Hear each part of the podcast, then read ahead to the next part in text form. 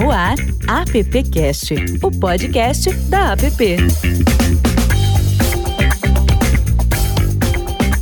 Olá, seja bem-vinda, bem-vindo, bem-vinde ao nosso AppCast número 25. Você que deu o play e está acompanhando a gente aqui, muito obrigado por mais uma vez é, estar com a gente aqui no AppCast. Ou então está chegando agora, obrigado, muito bem-vindo, bem-vinda e bem-vinde. É, deixa eu já começar dando um recado importante. Esse podcast está sendo gravado no dia 16 de setembro, portanto, aí é com um grande evento logo aí na esquina chamado Festap. Silvio Soledade, já bem, seja bem-vindo de novo aqui ao AppCast. Vamos falar um rapidinho sobre esse evento, Silvio?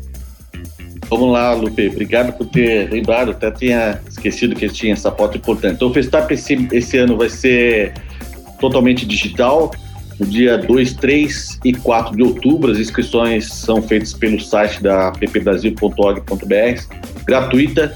A gente já está com a grade lá, teremos uma abertura no dia 2, na sexta-feira, e teremos uma maratona no sábado e uma maratona no domingo com um grupo de mentores.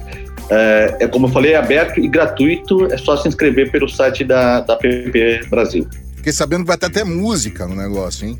É, estamos tentando, convidando algumas bandas de, de publicitários que, que, podem montar uma live para a gente nas, na, nos fechamentos do, da sexta-feira e do sábado. Então, em breve, a gente vai ter novidades também lá no site da PP. Bacana. Então, ó, não perca, tá chegando é, de 2 a 4 de outubro, Festap 2020 Tendências. É isso aí. Muito bem, vamos embora para o nosso podcast. Aliás, é um tema que a gente. É, é, sempre quando acontece isso, nós três aqui. Adão, seja bem-vindo, Adão, de volta também. Obrigado. A gente não descontou seus dias, tá? Ótimo. É. Sou amigo da Raquel. Mas sempre quando acontece de da gente chamar a galera que tá estudando aí, que tá, tá no corre de estudar tal, é sempre bacana o resultado. E sempre tem um convidado aqui, né?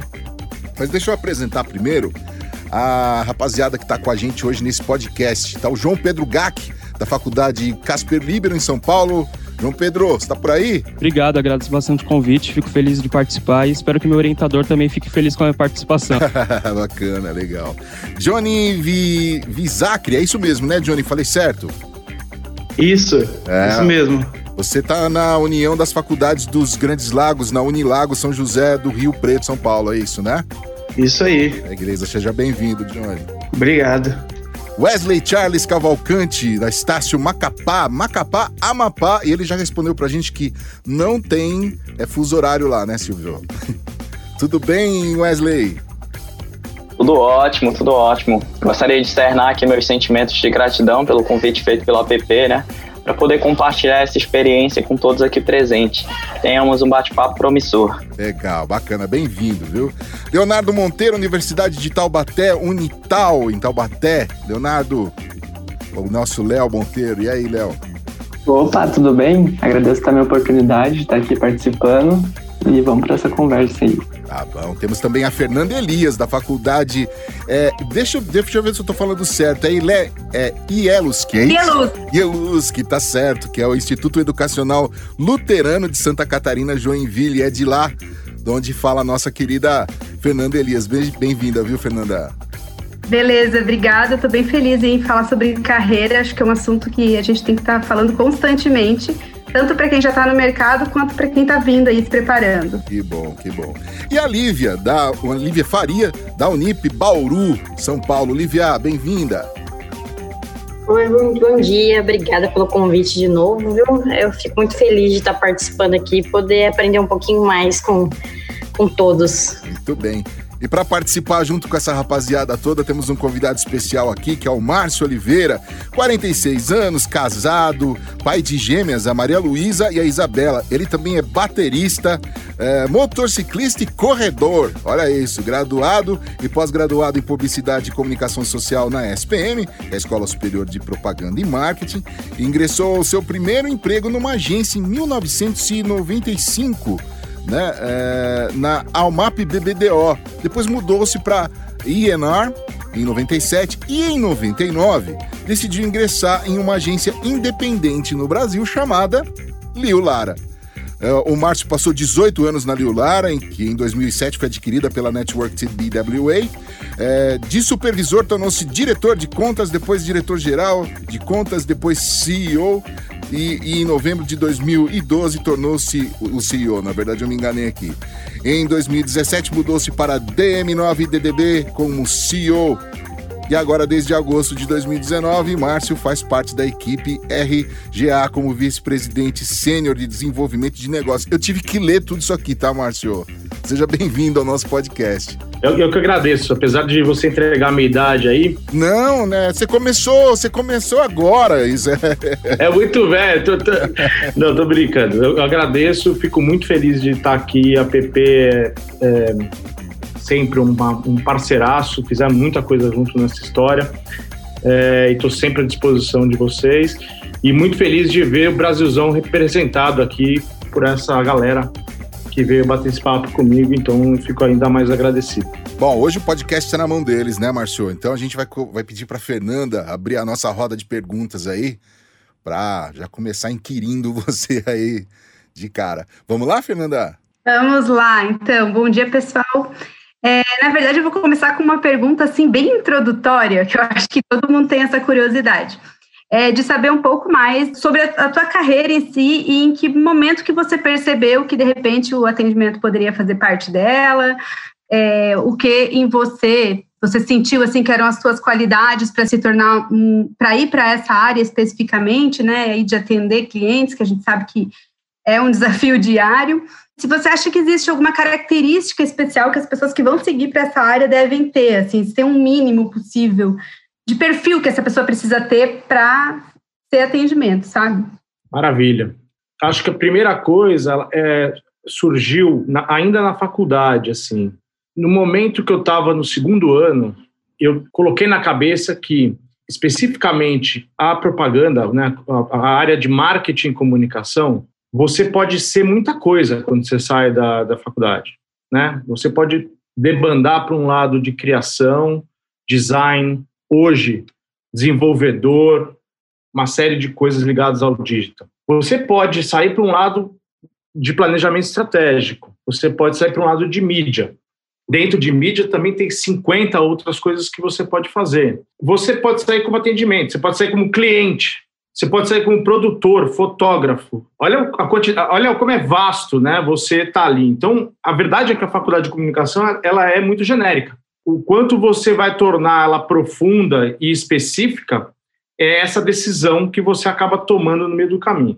Então, ali no segundo ano, eu falei, eu quero experimentar o máximo de coisas diferentes para eu ter clareza, ter certeza absoluta do que eu quero para mim. Então, comecei como cliente, eu fiz estágio na Sony, na Microsoft. Eu pensei em transitar por áreas como estagiário ainda em comunicação. Aí, quando eu entrei na UMAP, eu entrei no atendimento. E ali, o principal benefício daquele momento para mim é que o atendimento ele é uma área que ele obrigatoriamente ele interage com todas as outras áreas da agência, a começar com o cliente. Então, é ele que fala com o cliente, que faz a interação com o cliente e que conduz o processo e o trabalho dentro da agência com a criação, com o planejamento, com a mídia.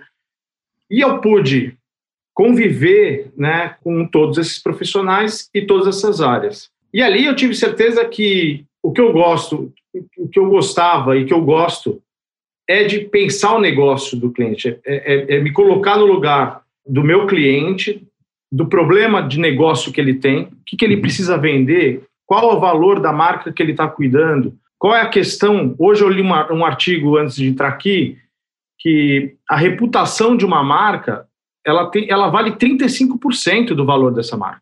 Quem cuida da reputação de uma marca? Está ali o marketing, está ali a agência junto, ajudando a cuidar. Então, tudo isso me fez criar uma certa paixão pelo atendimento. Na verdade, por esse olhar de negócio no atendimento. E dentro da agência, você pode ter um comportamento quase de dono porque você está olhando pelo negócio da agência, né? É você que vai conduzir o trabalho e ajudar a formar o portfólio da agência. É esse portfólio que vai atrair novos clientes.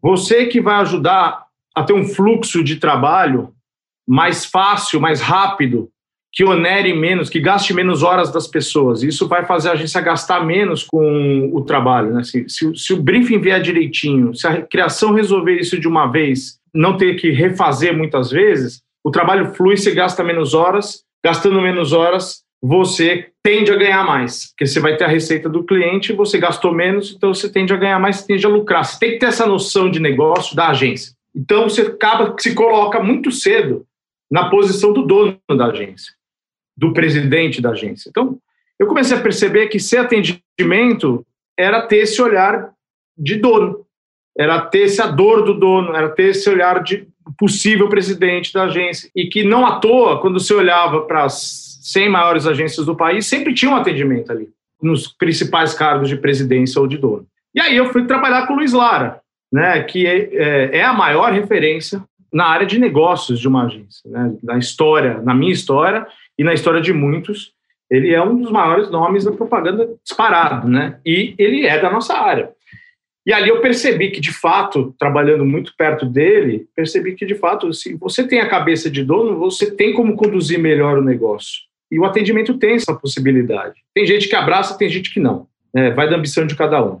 E eu respeito a ambição de cada um. A minha ambição era, era assim, eu queria cuidar do negócio. E tive a chance, e, e, o, e o Lara me deixou crescer me incentivou a crescer até me tornar presidente da agência dele, em 18 anos de trabalho. Eu acho que foi essa a principal atração que eu tive é, lá atrás na escolha da carreira, mas assim, eu acho que gastar um tempo para você descobrir o que desperta a paixão de você acordar todo dia para ir trabalhar na área de comunicação e marketing é fundamental. Porque essa mesma história pode ser contada por um criativo que também virou presidente, que se apaixonou por criação lá atrás. E ele teve que experimentar. Eu vejo muita gente transitando de uma área para outra hoje e é super sadio isso. Fernanda, respondida a sua pergunta? É, é, sim, na verdade, é, até superou aí um pouco a minha pergunta. Eu tinha questionado um pouco a respeito de características assim que uma pessoa precisa ter, mas eu acho que deu para entender aí que para resumir, a primeira característica é curiosidade. Se você não for curioso, você tem que procurar outra carreira, porque essa é uma carreira que a curiosidade ela é premissa. A segunda é você tem que gostar, você tem que entender de negócio. O que, que tem no negócio? Tem finanças, tem criatividade, o nosso negócio é criatividade. Você tem que amar pessoas. A propaganda não tem máquina. A propaganda é gente. O poder maior do nosso negócio, o que distingue o nosso negócio é a criatividade. A criatividade está na cabeça das pessoas se você não trata as pessoas de uma maneira, no mínimo, é, maravilhosa, decente, elas não vão produzir. Né? Então, é, cuidar das pessoas, incentivar, motivar, é, garantir um produto criativo melhor lá na frente. Então, eu acho que essas características elas são as primordiais. E aí tem coisas que é, por exemplo, o atendimento é o senhor empatia. Por quê? Porque ele tem que se colocar no lugar do cliente, no lugar da agência o tempo todo, no lugar do criativo na hora de defender uma campanha com o cliente, no lugar do cliente na hora de defender o dinheiro, de defender a, o, o que ele precisa dentro da empresa para fazer essa, essa campanha crescer. Então, a empatia é uma coisa fundamental na vida de um atendimento. Bacana. Eu quero acionar o Wesley, o Wesley Charles, que está lá no Amapá, o Márcio, para fazer uma pergunta para você. O Wesley, está contigo. Sim, sim, muito obrigado. Ah, aproveitando a oportunidade uh, e o que foi supramencionado pelo Márcio, eu gostaria de fazer uma pergunta mais voltada para a jornada acadêmica.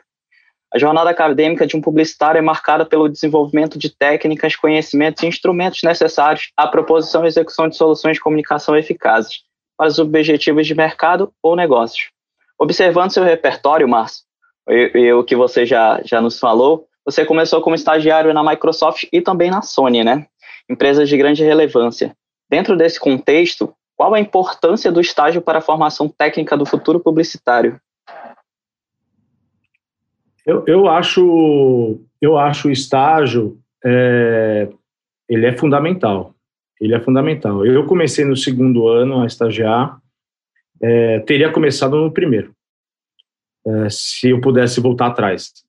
Eu, o, o, estágio ele ele ele coloca ele coloca muito rápido em prática o que teoricamente você vai ter, vai, vai aprender na faculdade. Eu sei que hoje todas as faculdades têm, tão, ou muitas faculdades estão muito bem equipadas é, para tentar simular a realidade mais próxima é, do, do, que de fato a realidade é, mas de verdade, quando você vai para a vida real mesmo, é que você percebe é, o tipo de problema que você vai enfrentar, o tipo de solução, o tipo de desafio, e aí aquela teoria que você está aprendendo em aula, ela, vai, ela vem para a prática.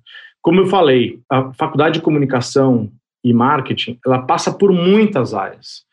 Então é muito difícil você se aprofundar. Eu tenho uma visão pessoal que a gente deveria é, no futuro, eu não sei já se já, já está acontecendo, mas a gente deveria, no futuro próximo, ter uma mudança na faculdade de comunicação e marketing, como é a de engenharia. Como é que funciona a de engenharia? Você tem dois anos que você aprende o básico, todo mundo faz igual. A partir do terceiro ano, você tem que escolher se é civil, se é mecânica, se é mecatrônica, se é de produção. Você vai escolher que tipo de engenheiro você vai ser. E aí, a partir daí, você vai criar uma, uma especialização em um assunto. Eu acho que a comunicação, nos dois primeiros anos, ela tem que ser genérica. Ela precisa ser, ela precisa ter uma abordagem mais ampla.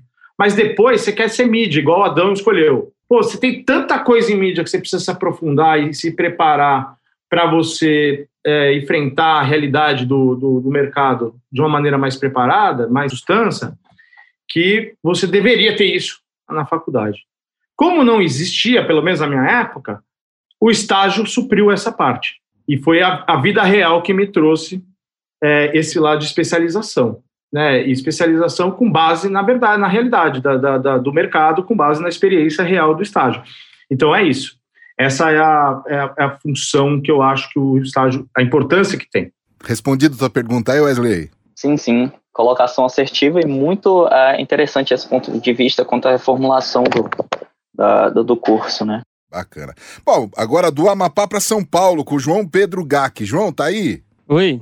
Pode mandar sua pergunta, João. Então, eu queria saber, assim, na sua opinião, o que você acha de mais interessante para um profissional no sentido de cultura do local? Porque a gente vê que tem diversos profissionais, né, aqueles que eles preferem é, ter uma experiência mais longa em um lugar para aproveitar essa cultura, e tal, os outros que eles preferem ter diversas experiências em vários lugares. Eu queria saber, na sua opinião, o que você acha mais importante para a carreira e o que você também indica para os novos profissionais nesse sentido.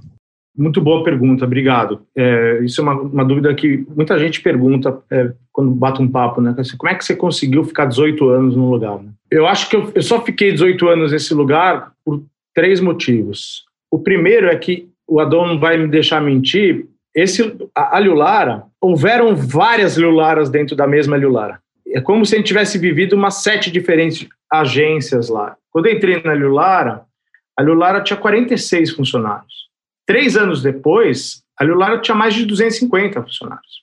Mais três anos, a Lulara fechou, ela foi comprada por uma multinacional, e ela virou uma multinacional. Então já virou outra Lulara. Então, quando você vê, foram várias agências dentro da mesma agência. Mas, assim, para responder claramente a sua pergunta, eu acho que a gente tem ciclos na nossa carreira. E eu chamo de ciclo um case. Um case. Assim, eu, eu não acredito de verdade apenas em, em, um currículo. Eu não acho que uma folha de Word ou uma página no LinkedIn vai contar a tua história de uma maneira clara. Vou te dar um exemplo.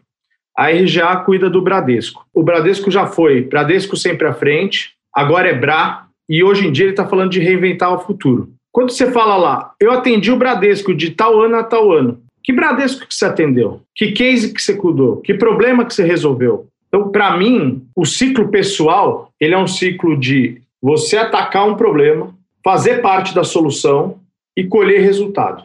A hora que você tem isso, você fala, pô, será que é hora de eu continuar para ter um novo ciclo aqui dentro dessa mesma empresa ou eu, eu vou querer ver novos ares, outras áreas, outras empresas e mudar minha carreira? Mas quando você nunca termina o ciclo, você não vai ter uma história completa para contar de quem pega um problema e transforma em resultado. E eu acho que é isso que um gestor, na hora de te contratar, vai olhar, ou deveria olhar. A gente cuidava de Nissan na Lular. Então teve um ciclo que foi o patrocínio da Olimpíada. Então, assim, qual era o problema que a Nissan tinha? Ela não era uma marca conhecida no Brasil. Ela ia lançar um carro brasileiro que é o Kicks e que podia mudar de uma maneira muito grande a imagem de marca. Ela não era nem reconhecida como marca japonesa, ao lado de Toyota e Honda né, o Civic. O que, que a Nissan precisava? Ela precisava sair dessa Olimpíada com a certeza de que ela era uma marca melhor estabelecida, mais conhecida, mais considerada, com um número de vendas maior, o Kicks um sucesso e reconhecida como japonesa, uma terceira opção japonesa no Brasil. Porque japonês é aquele carro que não quebra, por si só ele já traz uma imagem muito bacana. E o ganho a mais seria se ela fosse a marca japonesa mais, mais descolada, porque as outras, Toyota e, a Honda, são mais caretas. A gente começou com esse problema, fizemos todas as campanhas ligadas à Olimpíada e ao colher o resultado, tanto os resultados que vêm por dados como por pesquisa, ela tinha sido um sucesso de vendas, ela tinha todos os índices de, de preferência, de consideração, todos melhorados, ela já estava reconhecida como marca japonesa, ou seja, concluiu. Então, ali, se o cara que chegou na agência para atender Nissan e trabalhou dois, três anos nesse case, com esse problema, chegado até esse resultado, e ele, depois que acaba isso aqui, ele quer ver novos áreas, eu até respeito ele sair.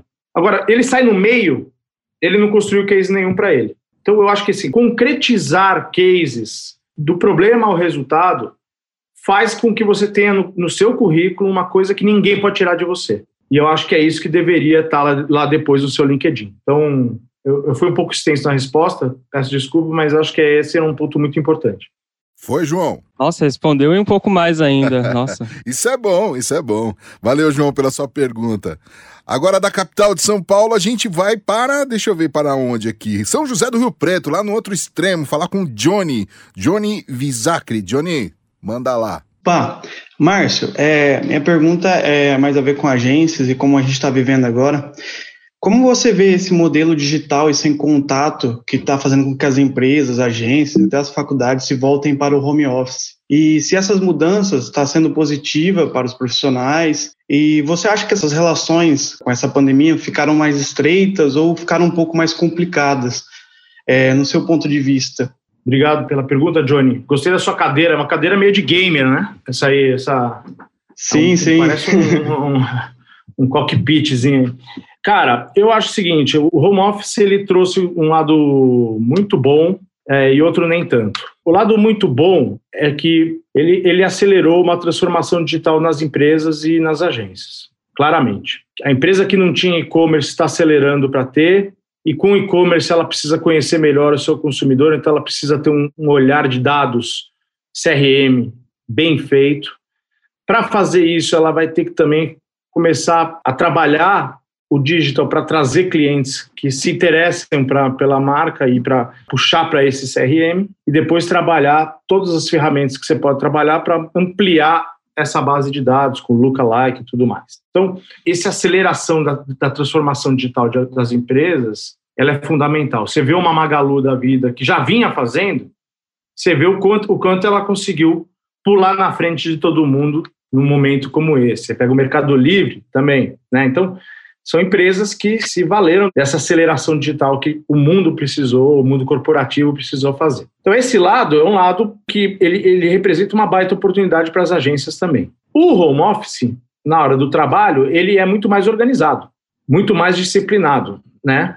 A gente marcou aqui um papo às 10h30, estava todo mundo 10h28, antes, bonitinho e tudo mais. Você não teve deslocamento, a gente está conseguindo falar com Amapá, São José do Rio Preto, Santa Catarina, ao mesmo tempo no lugar, sem ninguém pegar avião, sem ninguém se deslocar, sem ninguém pegar trânsito, é, não teve atraso. Então, a vida, ela ficou. Eu, eu, eu, acabo essa reunião aqui, eu tenho outro call, na, na sequência tem mais um outro call, eu já tive dois antes de vir para cá, então ela fica muito mais disciplinada e muito mais produtiva. Esse também é um lado muito bom dessa história. Aonde a gente perde? A gente está num negócio de pessoas, né? E o contato humano é fundamental. Olhar no olho é fundamental, né? Assim, o Zoom ele não vai conseguir fazer você ter é, a energia de uma sala. Por exemplo, eu fiz uma apresentação de concorrência na semana passada. Aí você vai fazer a apresentação de concorrência. Numa apresentação de concorrência aqui, como no Zoom, como a gente está aqui, você vai ter que ter um share no seu documento. Então você vai botar o documento na tela a partir desse momento, a cara das pessoas todas some. E, e todo mundo passa a ver a sua apresentação. E aí você fica discursando para uma tela e você não vê do outro lado se o cara tá rindo, tá, tá chorando, se o cara tá puto, se ele tá E, então você não vê, você não sente a energia da sala, você não sente se o cara está gostando, você não sente para onde que você está levando a coisa no momento que você precisa conquistar a pessoa. Então, para dar uma, um exemplo. Então, assim, a, o nosso mercado é um mercado de gente e a gente precisa do contato. A, a, a nossa vida está na rua. É o consumidor que a gente precisa entender. É ele que vai comprar o produto dos nossos clientes. Então, assim, se a gente não tiver com ele, se a gente não estiver vivendo, vivenciando, nos, nos, colocando no lugar dele, a gente não vai saber, é, não vai fazer o trabalho impecável. Então, eu acho que chegando a vacina, a gente vai achar o um meio termo disso. Né? A gente talvez consiga achar a produtividade que a gente está tendo e disciplina com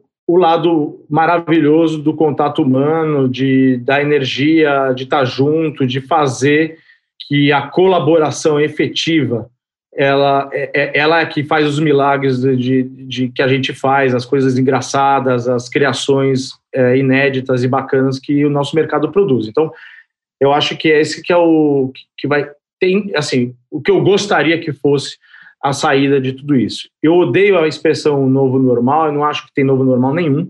Já falei isso antes até pro, acho que o Silvio estava. Não pode ser normal a gente estar tá em 2020 discutindo o racismo do jeito que está discutindo, por exemplo. Né, já devia ter sido superado esse tipo de coisa. Então, não tem essa parada de novo normal. Não existe, assim. É, é tá mais para novo anormal do que normal, porque tá, tá, tem coisas muito erradas acontecendo, não, extremismos e intolerâncias muito erradas acontecendo que já deveriam ter sido superados. Parece um retrocesso, e, né? Parece um retrocesso, é, né, Márcio? De uma certa sim, forma. Então, tem uma, tem uma história aí que é o que vai ser depois. O que vai ser depois é o que, que esse processo trouxe. Né? Outra coisa que, que é importante a gente saber: a média do Brasil de quem está fazendo quarentena confinado é 8%. Então a gente não está falando da realidade. Né? Gente, as pessoas de verdade estão na rua. Estão na rua porque precisam comer, porque precisam trabalhar, porque precisam continuar a vida. Então, assim, são 8%. No Sudeste, que é o maior índice, são 13%. São 13%. Na, na, na região norte do Wesley ali são 4%. Então, a, a gente vai ter mudança, sim, por causa da área corporativa, porque as empresas estão se acelerando digitalmente. Mas a vida das pessoas é, só piorou, porque elas precisam continuar trabalhando, elas estão expostas, precisam é, continuar a vida. Né? Então, o que eu acho é que tem que vir logo a vacina para a gente poder colher o melhor do que o mercado corporativo está aprendendo com a volta, tranquilidade de a gente poder voltar a ter o contato humano que a gente gosta e precisa. Valeu, Johnny. Valeu, valeu. Tá bom. Foi muito bom, até, até uma coisa legal esse ponto da, das empresas estarem ah, evoluindo, igual o caso da Magalu, a gente já tinha, tipo, na faculdade a gente já até tem em mente que teria essa evolução do digital e a gente vê que a quarentena adiantou isso em muitos anos, assim. Então é bem legal ver esse tipo de evolução e, e ver esses dois lados do, da moeda, né? Bacana. A gente sai lá de São José do Rio Preto agora para ir para Taubaté conversar com o Leonardo Monteiro. Léo, diz aí. Bom dia, pessoal. Tudo bem, Márcio? Obrigado pela oportunidade, né, de compartilhar com a gente. E a minha pergunta vai referente a, a uma questão que você levantou que achei muito pertinente, que é a importância de um case no portfólio de um profissional. Então, eu queria saber qual projeto que você desenvolveu, qual case mesmo que você fez, que você viu que você tinha um diferencial no mercado ou que você viu que podia fazer a diferença na vida de uma pessoa ou de uma empresa. Porque eu imagino que trabalhar com grandes marcas possibilite grandes mudanças. Então, qual case que você viu que teve um, um estalo assim de mudança? Ô, Léo, Obrigado pela pergunta. Eu talvez eu fale de um case de uma marca que você não conhece. Isso só vai entregar a minha idade aqui. Tinha um banco, aliás, ontem faleceu o fundador desse banco, o senhor, o senhor Aloysio Faria. O, o Aloysio Faria era, ele foi o fundador de um banco lá atrás chamava Banco da Lavoura, mas que depois ficou bastante conhecido no, no Brasil, em São Paulo, como Banco Real. O Banco Real do, dos cases todos que eu, que eu poderia falar aqui, ele, ele é o case mais marcante da minha vida. Eu, é, essa é a conta que eu fui atender na Lara quando eu cheguei em 99. O Banco Real tinha acabado de ser comprado por um banco holandês chamado ABN AMRO. Esse banco tinha um presidente que é fabuloso, que é o Fábio Barbosa, Fábio Colette Barbosa. O Fábio, ele tinha, ele liderava, né? Ele tinha essa questão na cabeça dele, mas o Fábio, ele, eu estou falando de 2000, bug do milênio. Né? A gente lançou a campanha em 2001. Esse banco, ele já tinha naquela época um olhar para sustentabilidade. Ele falava de sustentabilidade em 2001. E ele começou a praticar sustentabilidade em 2001 mais do que falar, porque sustentabilidade é uma coisa que primeiro você faz, depois você fala. O primeiro trabalho que a gente fez foi é, o concurso Banco Real de Talentos da Maturidade. Então, era um concurso de arte para pessoas 60 mais. Primeiro trabalho que a Lara fez para esse cliente. Então, olha que legal. Estou falando de 1999 para 2000 é, um banco que, como primeira coisa que, que, primeira iniciativa, fazia um concurso para talentos acima de 60 anos. Essa foi a primeira coisa. Na sequência, começou a, a falar da importância e do papel de um banco no meio ambiente, na sociedade como um todo, é, cuidando, mudando toda a papelaria para papel reciclado na época, todo talão de cheque, todo mundo usava talão de cheque naquela época a construção desse case, ele, ele, ela foi muito grande. E, e o case, a, a, o resumo desse case é que a gente chamou ali na época de o banco da sua vida. Então foi o primeiro banco no Brasil, apesar do tamanho do Itaú, do Bradesco naquela época, é o primeiro banco que colocou o consumidor no centro. O que importa primeiro é a sua vida. O banco está lá para viabilizar os seus projetos de vida. Você vai investir, por exemplo, Léo, e aí o cara, qualquer banco vai virar para você e falar: você é agressivo você é, é conservador, mais, mais, mais conservador, o que, que você é? Moderado? No Banco Real, o pensamento não era esse. O pensamento era o que, que você vai querer fazer da sua vida? Você está querendo investir porque você quer pagar a sua faculdade fora do país daqui cinco anos? Você vai investir porque você está pensando em casar? Você vai investir porque você está pensando em ter filho? Porque você quer comprar uma casa? Então, ele primeiro olha qual é o seu projeto de vida, para depois ele, ele encaixar qual é o produto financeiro que vai te ajudar a chegar lá. De novo, estou falando 2001, estou falando de 20 anos atrás, né? E aí, por isso que isso é, é, o slogan era Banco da Sua Vida. Eu acho esse case importante a tal modo que, se essa campanha fosse lançada hoje, ela faria um baita sentido. Então, é por isso que eu, eu primeiro, eu sou muito agradecido de ter oportunidade de participar desse negócio, de estar lá na, na época, de ter a confiança do Lio e do Lara na, naquele momento, porque eu era o atendimento dessa conta, duplava com, com o Adão Cacildin ali no, no, nos trabalhos, e segundo, sou orgulhoso de ter participado por 12 anos desse case. Esse case é um case que ele durou 12 anos na, na, na minha vida. Então, foi até o Banco Real ser comprado pelo Santander e virar Santander. É, e aí a marca Banco Real morreu mas os valores dessa marca persistem até hoje. Então é por isso que eu, que eu acho que é importante. Eu posso hoje eu posso contar essa história. Por isso que eu acho que é legal ter case, entendeu? Ter um case. Show, show. Lívia, a gente não esqueceu de você, viu, Lívia Faria, que está em Bauru, interior de São Paulo. Bom, vamos lá então. Márcio, eu queria um conselho seu para quem está começando agora nessa área de atendimento, né? De como lidar com os clientes que são considerados difíceis, né? Que são aqueles que pedem muita alteração no job, que hum, não sabem às vezes o que querem ou que nunca se mostram satisfeitos, né? Então, é um conselho realmente de como nós lidarmos com isso. Eu vou separar a resposta em duas coisas. Primeiro, obrigado pela pergunta. E obrigado por esperar, Lívia. Eu sei que eu falo muito, então demora às vezes para chegar na vez da. da Imagina. eu separaria a conversa em duas, né? Tem uma característica que é a personalidade desse cliente, nessa né? pessoa, temperamento, personalidade, e tem uma, uma, uma, característica técnica. Vamos olhar o lado técnico antes, que é o mais fácil. O lado técnico, ele é simplesmente você você fazer mais perguntas do que respostas, você tem dois ouvidos e uma boca. A gente tem dois ouvidos e uma boca não é à toa, pra, é para prestar atenção, para perguntar muito e ouvir muito sobre o cliente. Assim, quando a gente chega é, de uma maneira muito precisa no problema, a gente consegue fazer com que a solução vinda da criação seja igualmente precisa.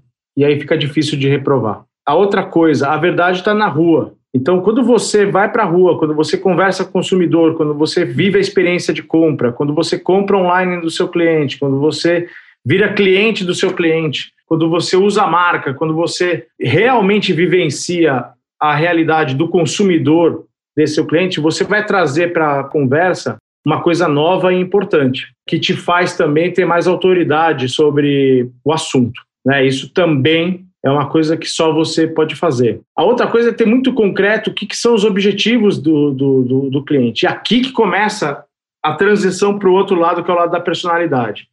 Porque os objetivos, eles nunca são matemáticos. Existe um objetivo matemático de venda, mas provavelmente aquela pessoa que está na tua frente, ela tem uma ambição de carreira. Ela quer ser promovida, ela quer mudar de área, ela está de saco cheio do trabalho, ela quer sair daquela empresa. Então, você tem que entender o lado político também. Por que, que ele está pedindo aquilo? É só para fazer bonito com o chefe dele? É para realmente vender mais? E você tem que trazer o máximo possível, separar a parte política da parte da marca. A marca tem um papel com o consumidor. O consumidor é o chefe de todo mundo. Ele é chefe do teu, do teu cliente, ele é chefe de você, ele é chefe do, do presidente da empresa do teu cliente.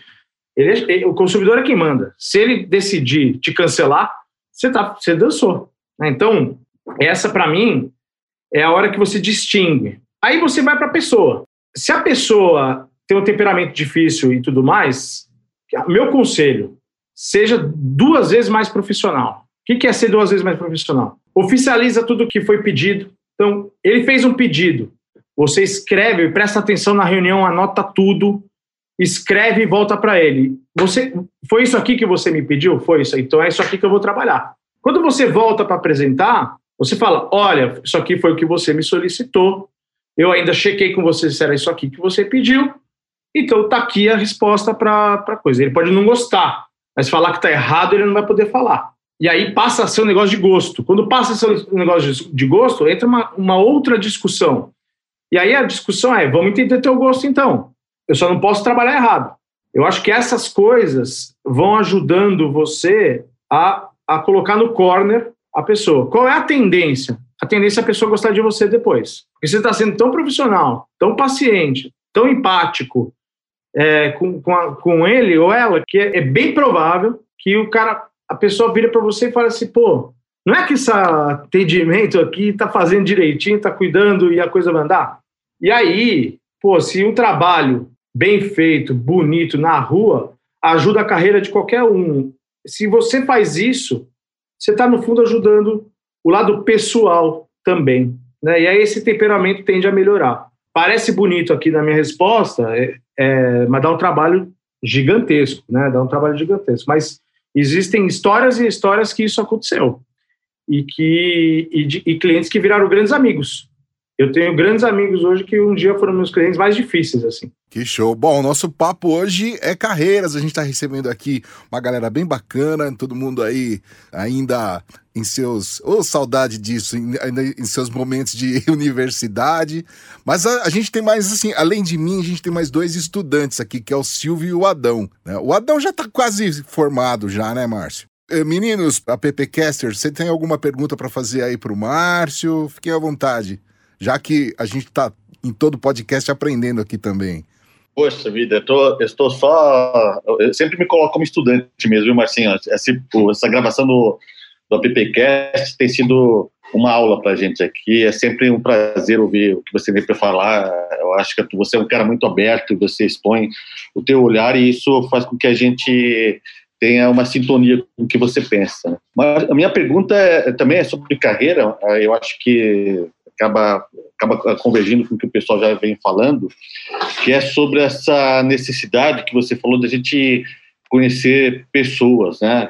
A publicidade ele tem a nossa matéria-prima é comportamento, é relacionamento.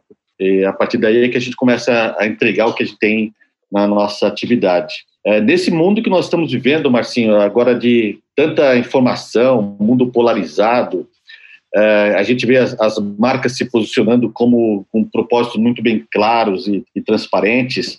Como que você acha que nós, uh, profissionais, devemos nos comportar da forma que de expor o nosso ponto de vista? Às vezes a gente coloca nosso ponto de vista de uma, de uma maneira, nas, principalmente nas redes sociais, pessoalmente, acaba atrapalhando nossa relação profissional por causa desse mundo que nós estamos vivendo. Quais as dicas que você dá para que a gente tenha esse comportamento profissional no meio digital? Bom, primeiro, obrigado aí pela, pela introdução, Silvio. É sempre um prazer estar com você, você sabe. A gente tem, faz bastante coisa junto. Eu acho, cara, que levar a sério a, a, maneira com que as pessoas tratam as redes sociais, ele é um erro. Sei lá, eu sempre acho que eu, se eu ficar dando minha opinião numa rede social, realmente eu vou ter a pretensão de que o mundo está lendo e que, que aquela coisa está fazendo uma diferença. E se de fato eu perceber que por alguma questão eu, eu ganhei muitos seguidores e que eles gostam de ouvir o que eu falo, você tem que ter um cuidado. O primeiro cuidado que você tem que ter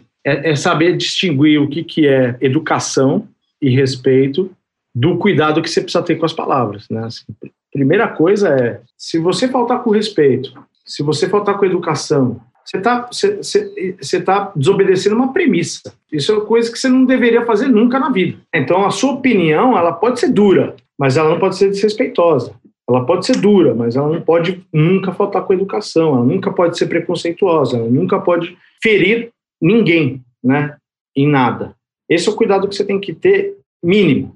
Depois, o cuidado com o tipo de influência que ela pode gerar em pessoas. Quem ler aquilo pode tomar uma decisão na vida, né? Uma decisão de fazer alguma coisa, uma decisão de comprar alguma coisa, uma decisão de o Adão começou aqui falando que, que eu entendo de vinho. Se eu recomendar um vinho para você, eu estou dando uma opinião e eu, eu, tô, eu tô te fazendo um negócio que, meu, isso pode gerar uma decisão sua, que é ir lá comprar. E se essa minha recomendação ela for enviesada, porque o vinho é ruim, mas eu só estou querendo ganhar um desconto a mais lá no, cara que vende, e se eu oferecer o vinho, o cara vai me dar mais desconto, estou fazendo um uso completamente errado, por exemplo, do meu poder de influenciar as pessoas, né? Então aí a gente entra uma série de coisas, o uso de influenciadores, né, os recebidos, como eles trabalham, qual é a linha, qual é a linha editorial desses caras, assim, é sobre a vida dele, então tem que ter a ver com o que ele gosta, com o que ele faz, com o que ele usa e não só pelo dinheiro. Então eu acho que essa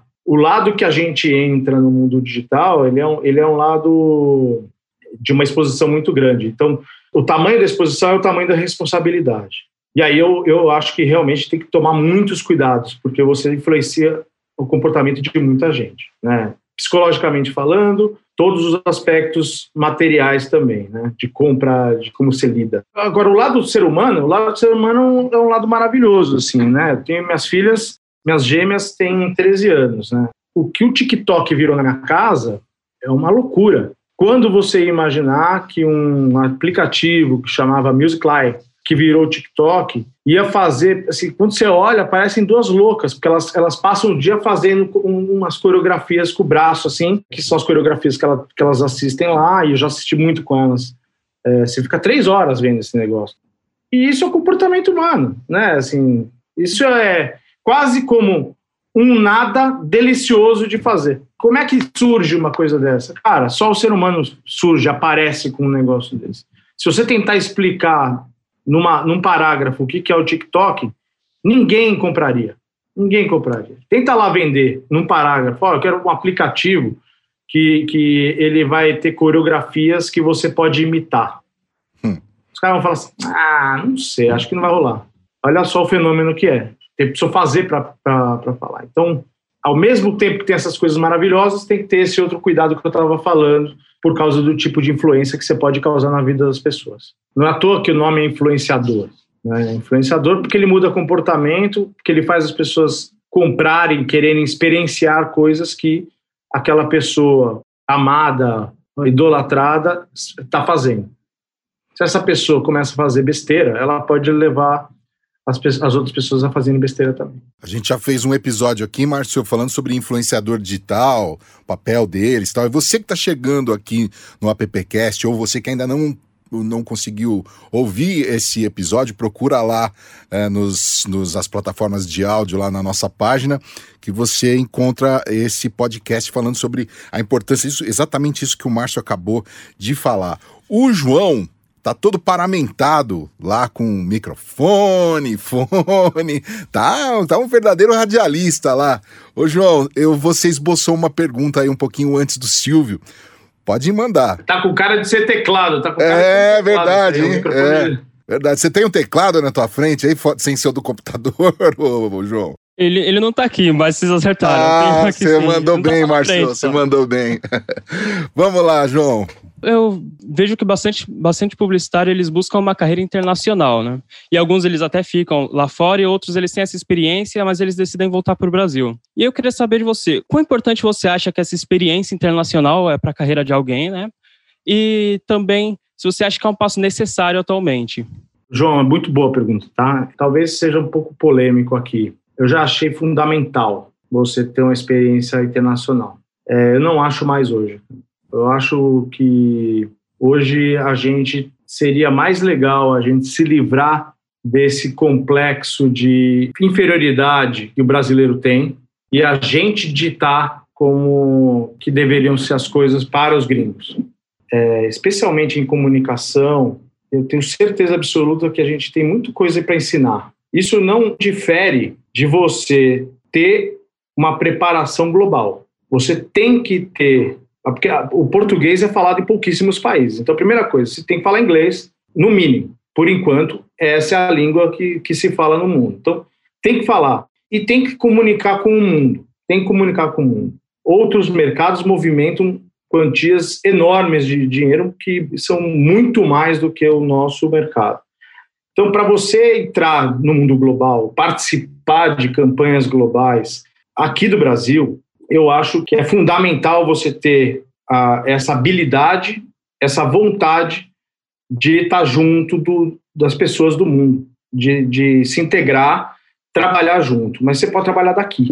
Você pode trabalhar, você pode trazer o trabalho para cá, liderado pelo Brasil. Vou te dar um exemplo da RGA. A RGA fez o Banco Next, que é do Bradesco. O Next, ele foi feito no Brasil, toda a parte de branding, de design da marca, todo o app Cada linha de programação foi, foi feita dentro da RJ São Paulo. Depois o app testado, a integração com o Bradesco, que é a coisa mais difícil, e a comunicação. Propaganda que foi para o ar. Hoje tem até mesa de performance dentro do Bradesco. O Next fez com que a RGA tivesse um conhecimento, porque quem faz um banco no digital faz qualquer coisa. Então fez com que a gente tivesse um conhecimento tal dentro da agência que todos os projetos de criação de app ou de qualquer solução para celular do mundo na RJA, nos 18 escritórios da RJA, eles são transferidos para São Paulo fazer. Então é o Brasil ensinando 18 escritórios do mundo como deve ser feito o design e a programação dentro de celular, soluções de celular para o mundo. Então assim, quando você para para pensar, ah, será que dá para fazer no Brasil? Ah, Brasil não. Esse é o complexo de inferioridade que a gente tem. Uhum. E que o, o, gringo tem da gente também. Ah, eu acho que esses caras não, não seguram. Esses caras não gostam de trabalhar. Ainda tem muito de a capital do Brasil é Buenos Aires. Ainda tem muito. Então, um jeito de você mudar isso é você mostrar que você é capaz de fazer melhor que eles. Capaz de ser exemplo para eles. É, e ser o melhor recurso para eles. Hoje em dia, isso virou até negócio. Por quê? Porque o dólar está 5,5.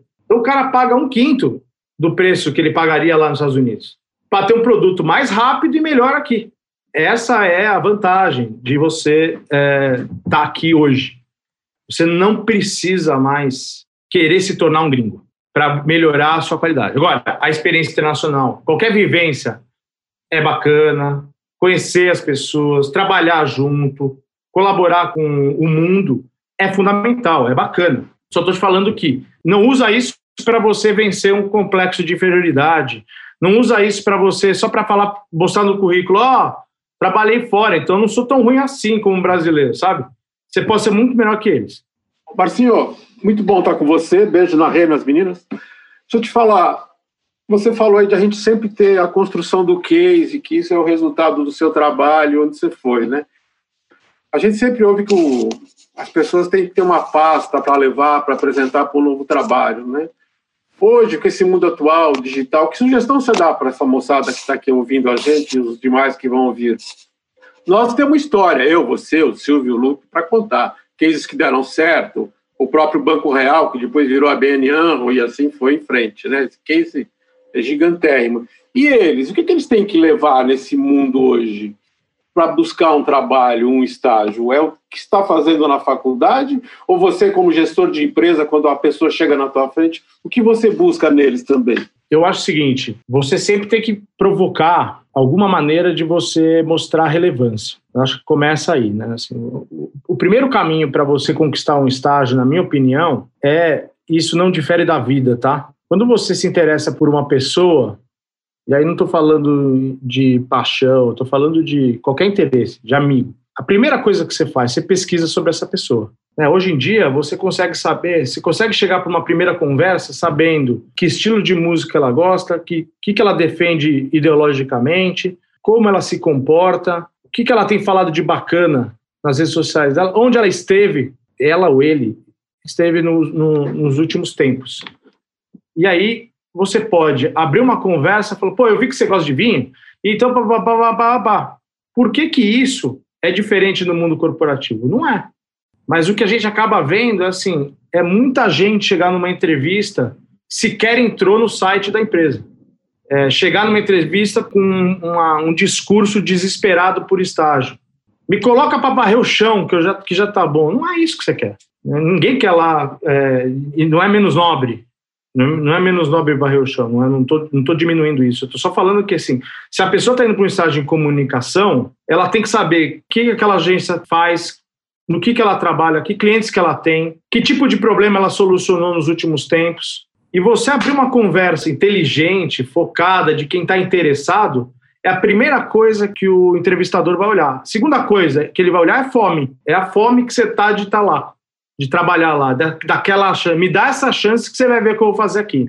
Então, eu acho que o jogo começa aí. Né? Só vai ter case quem se interessar por um case. Só vai ter case quem procurar problema para solucionar. Então, assim, se você chegar num lugar e falar assim, pô, é, eu vi que você tem Bradesco e eu tô vendo que está acontecendo uma guerra entre Itaú e XP agora. Vocês não estão fazendo nada?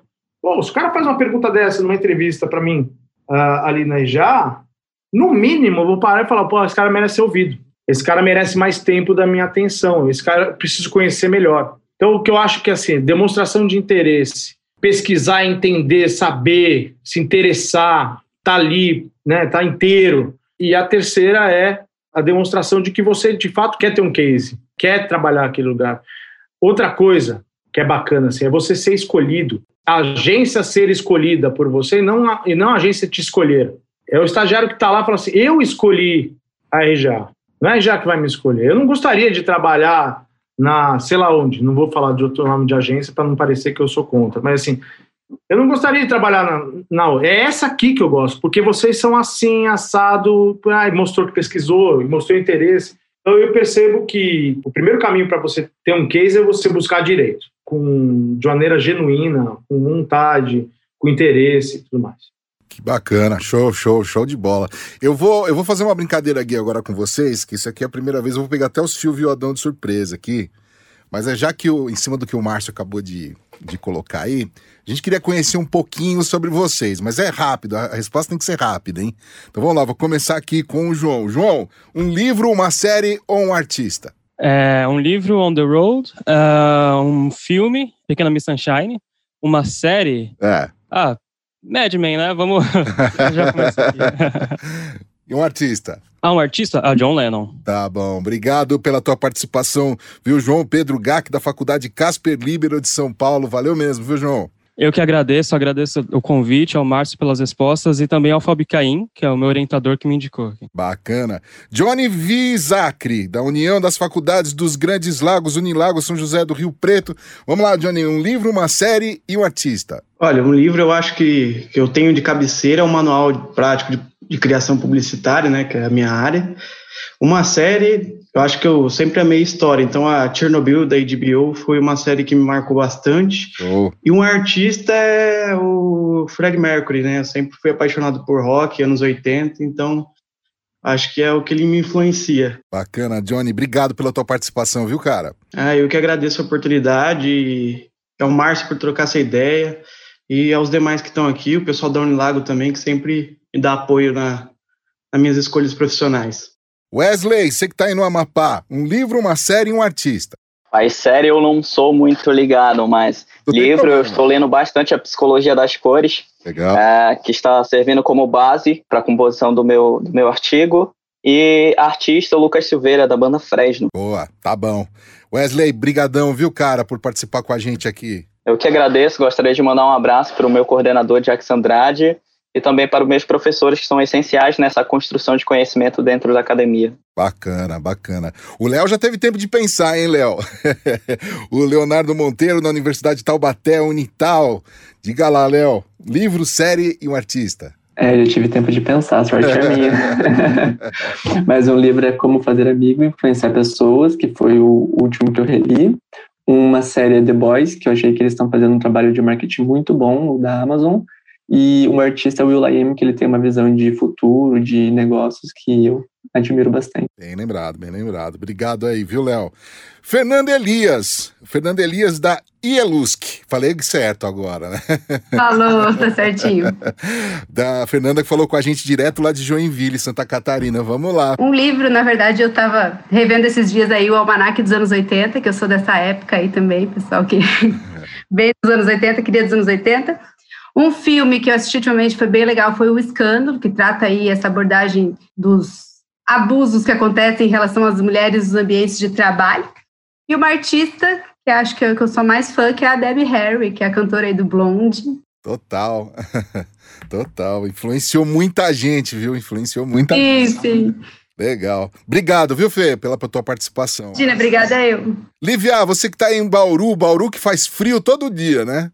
Ah, mais ou menos, viu? Aqui também, quando vem o calorzão, é de rachar mamona, como o pessoal fala. Legal. Lívia, vamos lá, um livro, uma série ou um artista? Bom, um livro que eu sou apaixonada é O Pequeno Príncipe. Eu já li, reli ele várias vezes e tenho a intenção de continuar relendo. Ah, legal. Um, uma série que eu gosto muito é Outlander. Boa, boa. É, também é incrível, todo o personagem principal, ele, ele é muito ético, isso eu vem muito com, de acordo com os meus valores, né? E um artista que eu gosto muito é o Frank Sinatra. Sou ah, apaixonada por esse, por esse carinha aí. esse carinha aí, Blue Eyes.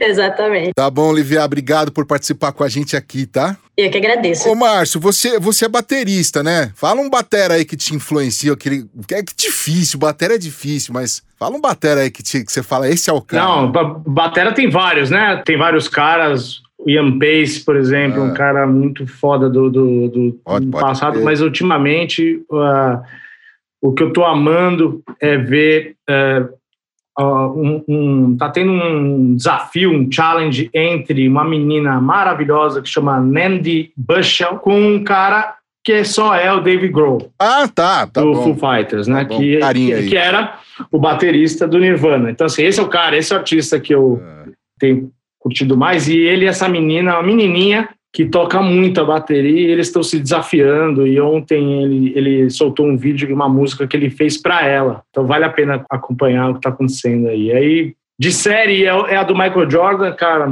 documentário do Netflix que eu mais pirei aí nessa quarentena. E livro, eu, eu vou recomendar um livro do Malcolm Gladwell, chama Tipping Point. Legal. É muito legal. Tem, tem, eu não sei o título aqui no Brasil, mas eu pesquiso aqui e já coloco no chat daqui a pouco. Show, show. Bom, a gente conversou com o Márcio Oliveira. Márcio, muito obrigado. O Márcio, que é vice-presidente sênior de desenvolvimento de negócios da RGA. Márcio, brigadão por atender a gente, atender toda essa galera de gente boa que conversou hoje nesse AppCast aqui, viu? Ó, eu que agradeço muito. É, papo muito bacana, as perguntas muito legais, muito interessantes e, e profundas. Um show, adorei. Que bom. Ah, o livro chama O Ponto de Virada, tá? O Ponto, o de, ponto virada. de Virada do Malcolm Gladwell. Depois a gente coloca no descritivo aqui do podcast. O Ponto de Virada. Silvio Soledade, baixista Silvio Soledade. Legal, já, já dá pra montar uma, banda, uma banda aí, né? Dá, né, cara? Já temos um tecladista, temos um baterista, baixista. Eu e o Adão, a gente bate palma. Mas ó, uma coisa legal aqui que eu acho que só para complementar o, o, o, currículo do Márcio, que é importante, o Márcio, ele. Eu conheci o Márcio há um tempinho, e ele é um cara que ele não está preocupado só com a carreira dele, mas ele, ele olha muito para o mercado. Né? Eu acho que isso é um, uma diferença que é um diferencial que faz com que alguns profissionais se destaquem no nosso mercado. O Marcos já ganhou vários prêmios, ganhou o próprio prêmio da APP, ganhou Caboré, colunistas. Isso não foi à toa. porque o mercado ele não premia só quem é bom nas empresas, premia quem é bom para o mercado também. E o Márcio é um desses profissionais, inclusive foi um dos fundadores do grupo de atendimento e negócios que está bombando aí, que está também tem a missão de capacitação de profissionais de mercado, profissionais principalmente da área de atendimento. Então, Márcio, muito obrigado pela tua generosidade e é isso que faz com que você seja um profissional reconhecido e relevante para o nosso mercado. Muito obrigado mesmo. Silvio, bom ter você de volta aqui no AppCast. Adãozinho, bom ter você também de volta aqui, viu? Obrigado, foi um prazer falar com vocês, com os meninos e ver o Marcinho de novo. Show. Esse aí, esse foi o AppCast número 25. E você que acompanhou a gente até agora aí, muito obrigado. Apresente nosso appcast aí para quem você gosta, para quem tá estudando também. A gente conta inclusive com a galera aí. Marca nós lá, hein? Marca nós. então é isso aí, gente. Eu sou Alexandre Lupe, agradeço também a equipe da Compass Collab que edita, monta e publica o appcast. A gente se fala na próxima edição. Valeu. AppCast, o podcast da Associação dos Profissionais de Propaganda. Produção Compasso Colado.